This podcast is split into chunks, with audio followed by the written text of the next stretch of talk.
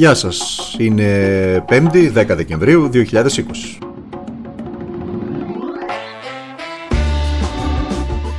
Η μέρα που συνεδριάζει το Συμβούλιο Κορυφής της Ευρωπαϊκής Ένωσης με ένα εκ των βασικών του θεμάτων τα ευρωτουρκικά. Είμαι ο Δημήτρης Κατζηνικόλας και ακούτε το καθημερινό πλέον podcast του Τμήματος Πολιτικών Ειδήσεων του Ντοκουμέντου.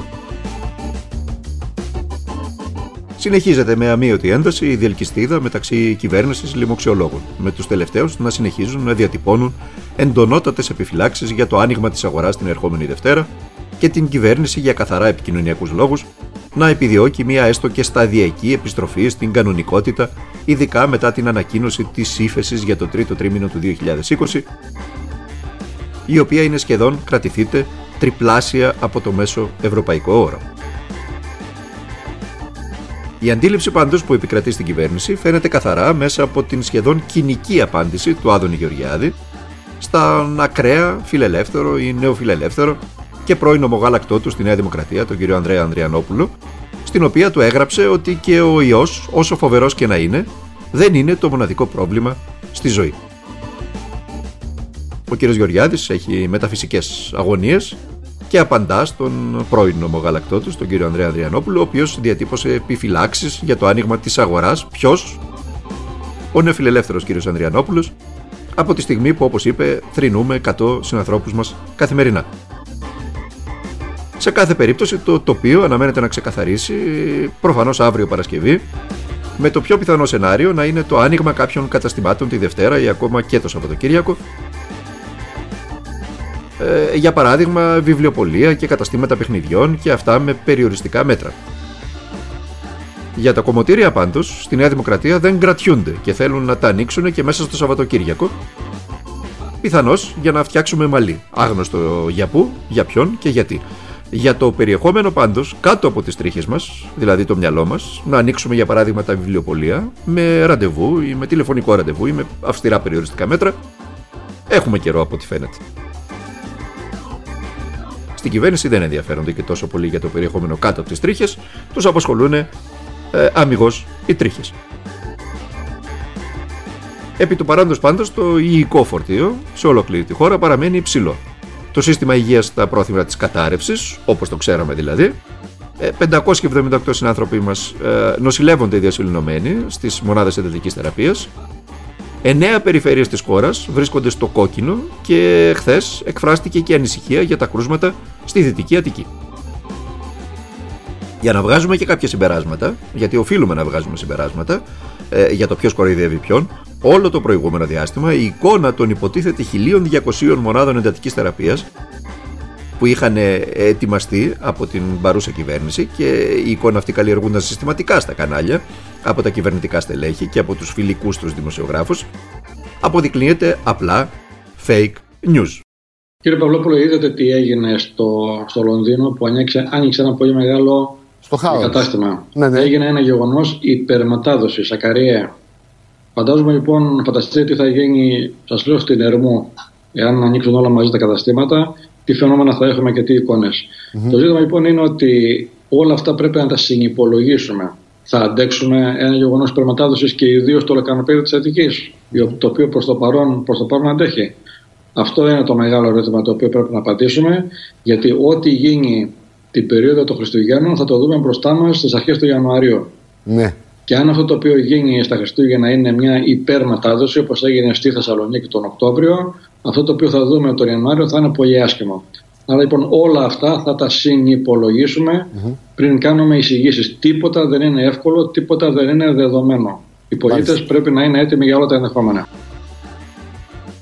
Και αυτός που ακούσατε ήταν ο γνωστός μας πλέον λοιμοξιολόγος, ο κύριος Σύψας, ένας από τους θειασότες του σκληρού lockdown. Όπως ε, φαίνεται, και μας εξηγεί αρκετά πιστικά γιατί δεν μπορεί να ανοίξουν τα εμπορικά καταστήματα. Βέβαια, ο κύριος Σύψας, αν και άνθρωπος του Εθνικού Συστήματος Υγείας, είναι ένας εξ αυτών που πιστεύουν ότι οι δυνατότητές του, του Συστήματος Υγείας, είναι περιορισμένες και δεν χρειάζεται, πεπερασμένες για την ακρίβεια, έτσι αυτή τη λέξη χρησιμοποιεί, και δεν χρειάζεται να τις αυξήσουμε, απλά πρέπει να το δεχτούμε ως μια πραγματικότητα και να πορευτούμε με βάση αυτή την πραγματικότητα, που σημαίνει απλά σκληρά περιοριστικά μέτρα για να μην καταρρεύσει το σύστημα. Ε, δυστυχώς οι δυνατότητες που έχει το σύστημα υγείας, οποιοδήποτε σύστημα υγείας στον κόσμο, είναι πεπερασμένες. Δεν μπορούμε συνεχώς να αναπτύσσουμε κρεβάτια, δεν υπάρχουν ούτε, αν θέλετε, οι άνθρωποι για να τα εξυπηρετήσουν, οι εκπαιδευμένοι άνθρωποι, αλλά ούτε και η υποδομή. Άρα λοιπόν πρέπει με αυτά τα οποία έχουμε, με αυτά να πορευτούμε και πρέπει να προβλέπουμε ότι, να, τον κίνδυνο ότι υπάρχει περίπτωση κάποιοι άνθρωποι να μην έχουν αυτές τις υπηρεσίες και αυτό το κίνδυνο θέλουμε τον αποφύγουμε πάση θυσία. Τον ακούσαμε τον κύριο Σύψα. Αυτά έχουμε, με αυτά θα πορευτούμε. Ωστόσο εδώ η όποια αντιπαράθεση λαμβάνει πλέον πολιτικά, παύλα ιδεολογικά χαρακτηριστικά. Με την άλλη άποψη να θέλει την ενίσχυση του εθνικού συστήματος υγείας. Ακόμα και αυτήν την πολύ δύσκολη περίοδο, η οποία δέχομαι ότι όταν με το καλό φτάσουμε στους μαζικούς εμβολιασμούς θα έχει παρέλθει, αλλά θα μείνει κληρονομιά, ένα ισχυρό εθνικό σύστημα υγείας με μονάδες εντατικής θεραπείας ενδεχομένως παραπάνω από όσες χρειάζονται, αλλά χωρίς ο πολίτης να χρειάζεται να καταφεύγει στο γνωστό μας ρουσφέτη για να βρει για τον δικό του άνθρωπο μία μεθ. Ίσως αυτό είναι που δεν θέλει να καταργήσει το πολιτικό σύστημα στη χώρα. Αυτή τη διασύνδεση του πολίτη με τον εαυτό του. Αυτή την ανάγκη του πολίτη να καταφεύγει στην εκάστοτε πολιτική εξουσία για να μπορεί να βρει μία λύση. Σκεφτείτε το, έτσι κι αλλιώς το ζούμε δεκαετίες τώρα. Πάμε και στα ελληνοτουρκικά, τα οποία βεβαίως αντιλαμβάνεστε ότι εισέρχονται σε μια εξαιρετικά λεπτή φάση. Στη σημερινή και αυριανή συνεδρίαση του Συμβουλίου Κορυφής της Ευρωπαϊκής Ένωσης δεν μπορεί ουδής να περιμένει κάτι άλλο πλην του να σταλεί ακόμη ένα αυστηρό μήνυμα προς την Τουρκία, λεκτικά πάντα, αλλά και να αποφευχθεί όχι η επιβολή, αλλά ακόμη και η οριοθέτηση σκληρών μέτρων κατά της Άγκυρας με τον προσδιορισμό μάλιστα συγκεκριμένων ημερομηνιών.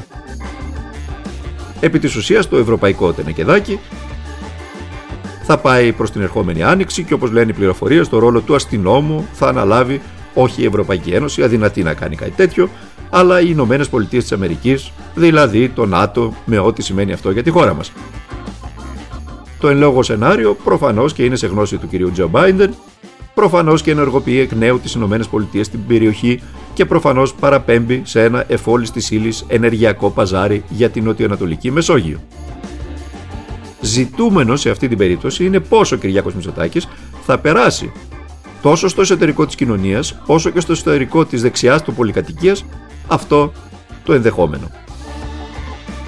Σε ό,τι αφορά την Ευρωπαϊκή Ένωση, θυμίζουμε ότι είμαστε μέλος της Ευρωπαϊκής Ένωσης.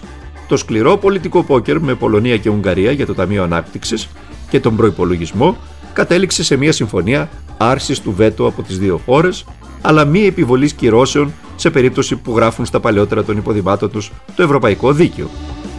Μέχρι τουλάχιστον το Ευρωπαϊκό Δικαστήριο να αποφανθεί σχετικός.